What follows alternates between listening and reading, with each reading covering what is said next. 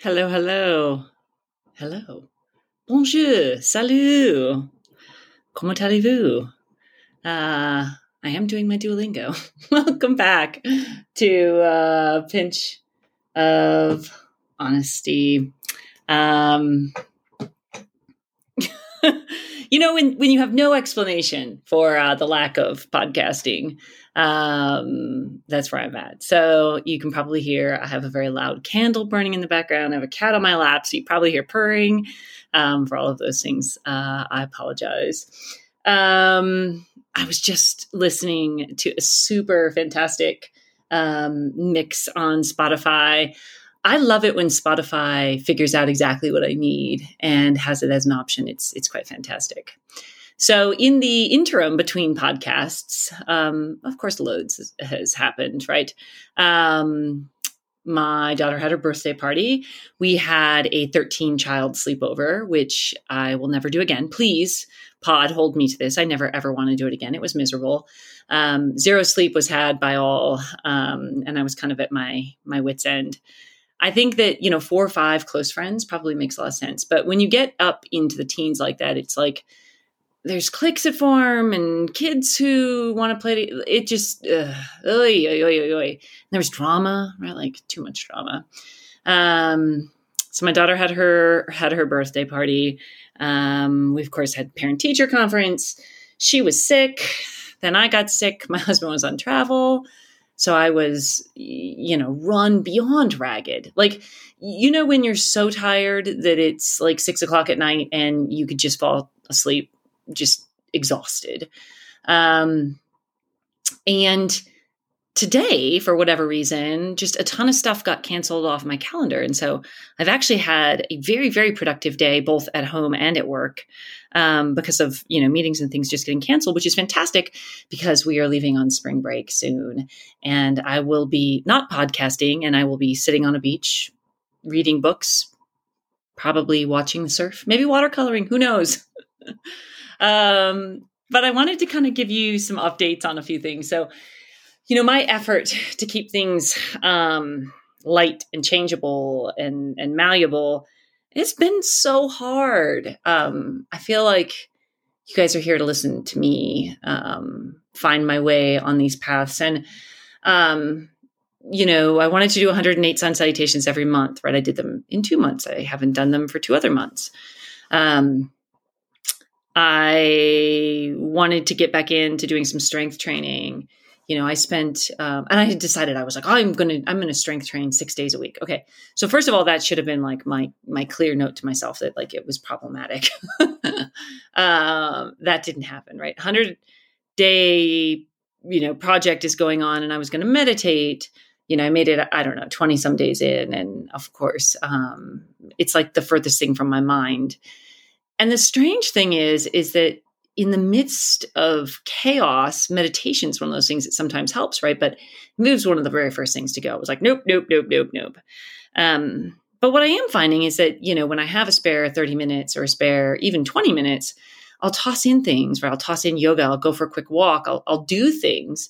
It's just that if I'm trying to make a decision, I want to do things more consistently, um, that's definitely just crazy hard.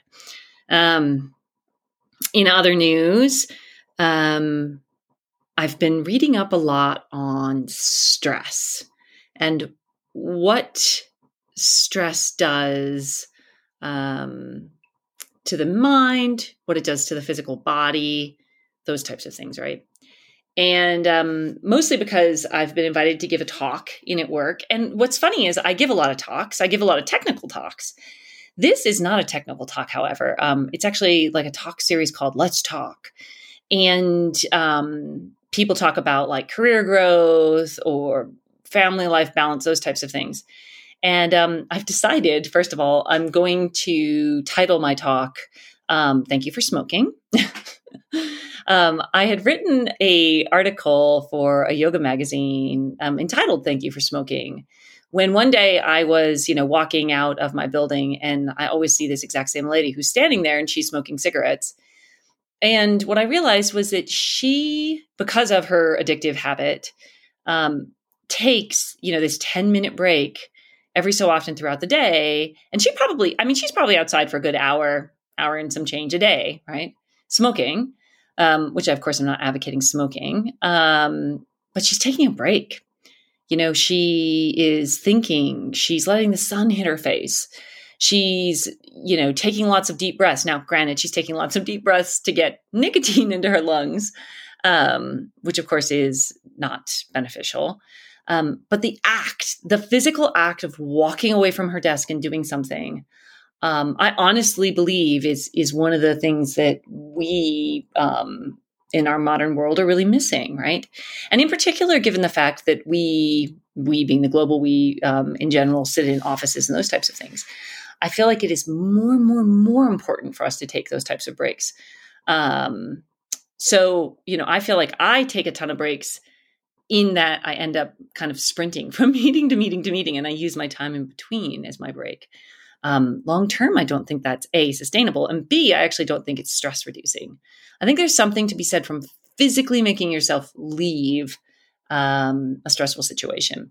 Now, some of the other stuff that I was reading about stress, which I found um, riveting, was um, what it physically does to the brain and then what it physically does to the body. And it led me down this path of thinking about how we see things, how we talk about things, um, how we uh, approach the world beyond ourselves. And just as I was speaking earlier on, you know, mental health and kind of how are things on the inside, um, one of those things that I noticed, especially in the workplace, is that drama begets drama and negativity begets negativity. And so I think stress begets stress, right? And so when you're in those types of uh, situations, we have a tendency to feed off of other folks who are around us who are behaving very, very similarly, right? Um, and of course, that's not healthy, right? And when the body is stressed, when the mind is stressed, a, I'm not going to, I'm not even going to list these off, right? But you know, we're not at your peak performance. Um, you feel miserable. You're tired. Uh, we have a tendency to either overeat or undereat, right? Like stress causes all of these physical things to happen. And in some cases, right, the how do I remove stress um, is simply to walk outside and have a smoke, right? It's simply to walk away from whatever it is. And when you're back in your own head and you're not around either the negativity or the craziness or whatever it is that's going on, you'll see that it's easier to calm yourself. It's easier to be centered. It's easier to listen to yourself when you're not in that moment, you know? And in particular, I was reading a number of articles actually on um, child development, right? Because it was parent teacher conference time. And of course, um, I work myself up getting nervous that I'm going to go in and they're going to say, like, your child's horrible, or, you know, I, I should probably not do that to myself, right? Again, adding stress where it doesn't need to be because I think if she were having some serious issues, the school would probably call me and talk to me about it. Um, but regardless, I picked up a book on raising empowered children that I had read years ago when she was younger. And I think it's actually much more applicable now that she's kind of preteen. And sections of it that I were reading were about how as children and even into you know adolescence and young adulthood and and to some degree even as adults right? Um, success is measured and is a value that is kind of assigned right? Like you're an a or you're a b or you are you know fat or you are thin or you are you're some you're some value. Um and especially when you're in school and you're being compared with all these other kids it's like the top of the class the bottom of the class right? Like where do you sit in the middle of the class and when that is the case, um, the true importance of how are you feeling mentally gets completely lost, right? So if your kid is stressed, uh, that's not being addressed. If your kid is having um, anxieties about things, often that's not addressed, right? Um, because what matters and what matters in education currently are the numbers, right? It's the standardized tests, it's um, the rankings for the schools, it's those types of things. And I don't care about those things. as a matter of fact, you know, as I was going through and reading all these things, I I really I confirmed with my inner self that my child could have all D's, right? D's. She's not failing with an F, it's a D. Is that passing? I don't even know if a D is really passing. like a D is so like, oh, it's problematic, right? Um, she could have all D's. But if she's mentally well, if she is happy on the inside, um, if she is not stressed to the point where she's doing bodily harm or destruction of things, I, I think I think that that's a win, right? The area that we live in has some of the best schools, which also means that it has some of the highest um, suicide rates. And that doesn't seem to phase most parents. And so recently, like within the past year, um, I have two coworkers whose children who are out of high school, right? They're in college, um, have committed suicide, right? Uh, the stat I, I asked the school, right? The stat is that before Christmas, four junior high students um, have tried to commit suicide. Right? They did not succeed, right? But they, but they, it was attempted. And this tells me in no uncertain terms that the amount of pressure and stress and drive to succeed, and I'm air quoting succeed over here, um, is too great because I am not willing to risk my child's my child being here, right? My fit, my, my, my child's existence on some letter grade, right? Um, everyone everyone has something to contribute to society. Everyone.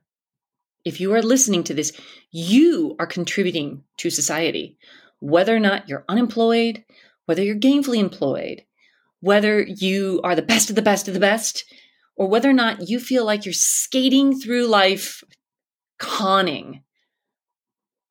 Everybody has something to contribute to society. And that something is unique based off of that individual. And one of the reasons why I believe this so wholeheartedly is that I may be this flesh sack of water and blood and bones. Um, but my life's history has been led by me, right? Nobody else. I can tell my stories and people can listen and they can be empathetic. Um, you can be like, oh, she grew up poor. um, you can feel for me, but you, global you, were never in my shoes. And I was never in yours. And therefore, what you have to offer as this human is something unique. Nobody, I don't even care if you have an identical twin, can deliver what you can deliver to the people around you. Because even if you have an identical twin, right, what you experienced isn't necessarily the exact same thing as your twin, right? Um, and in particular, as folks age and they move apart or whatever, right? Like things change. And so I'm gonna I'm gonna fall back into I honestly think that how we approach the outside world is a mindset. And if I go into tough meetings with a this is gonna be great, you know what? it's not so bad. It may suck, but it's not going to be horrible. If I go into a meeting with this sad, trodden face and this is so horrible, or I'm so stressed, or I would rather be doing a million other things than this, the answer is it's going to be it's going to be rough. It's going to be a rough go through, right? And I am actively approaching everything this way with this this outward look that I'm unique. I'm bringing something unique that uniqueness is based off of who I am, right? This this quintessential bit of me that nobody else on earth has, right? Is me. And that I'm going to approach it with this this love for life, this joie de vivre. I am doing my Duolingo. I think I'm actually close to 365 days of um, practicing both French and Spanish. And I have to say, by the way, the uh, difference in you know book or read in French and Spanish it catches me up every time. The difference in you know ropa. Uh, anyways. I'm trying. I'm trying my hardest. Um, anyway, so uh, what I'm putting out there is take a break. Take a break. You bring something special, and that specialness needs to be ignited. It needs to be refreshed. It needs to be able to come out. And the way that it comes out, the way that you can deliver that in your day to day life, at your job, with your relationships, with your family, is to take a step back. You take a step back. You're not in the moment. You're not in the stress. You're not in the heat. And instead, you're inside yourself.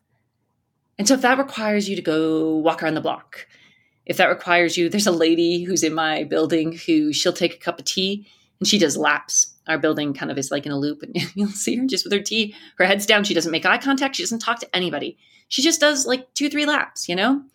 And um, I know that there are people who think that that's odd, right? That that actively think she's being weird, and I am, oh, so respectful, right? It's like, yeah, yeah, you take that time because when you come back, you are more yourself than you were when you were in the moment, the heat of the stress, the heat of of, of everything. And so when it comes to my class or my, my kids' classes and my kid in school and and how things are going, you know what? I don't ask her. I don't ask her how was the test today.